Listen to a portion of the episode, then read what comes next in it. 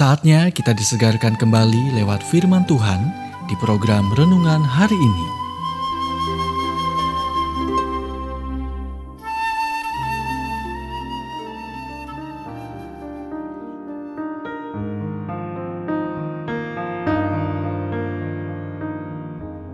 Renungan hari ini berjudul Mengatasi Keraguan Anda bagian pertama. Nats firman Tuhan dari Yohanes 20 ayat 25. Sebelum aku melihat bekas paku pada tangannya dan sebelum jariku ke dalam bekas paku itu dan mencucukkan ke dalam lambungnya, aku tidak percaya.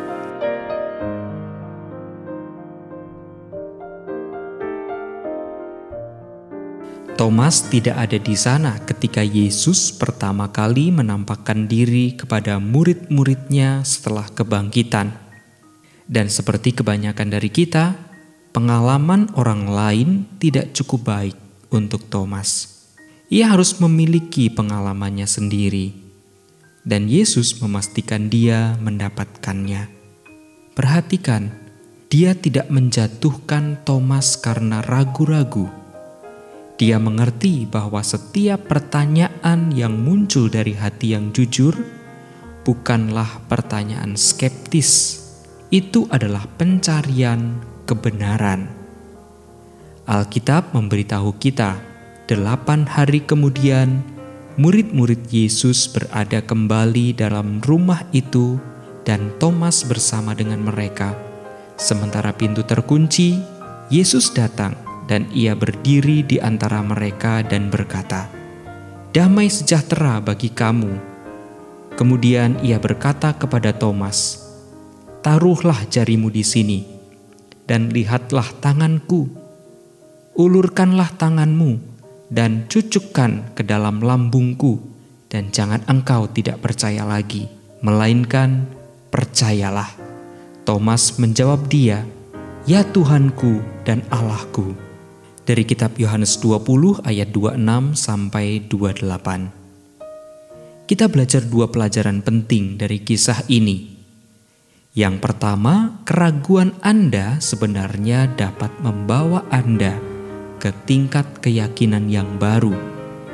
Ketika dasar dunia Anda runtuh, ketika rasa sakit dari keadaan Anda tampaknya tak tertahankan, Ketika beberapa peristiwa yang menghancurkan terjadi dan keraguan datang tanpa pemberitahuan, jangan menyangkalnya, tetapi akui itu.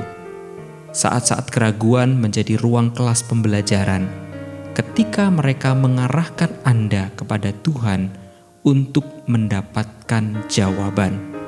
Saat Anda bekerja melaluinya, Anda mencapai tingkat iman yang baru Pelajaran yang kedua, keraguan Anda dapat membawa Anda ke dalam hubungan yang lebih dalam dengan Yesus.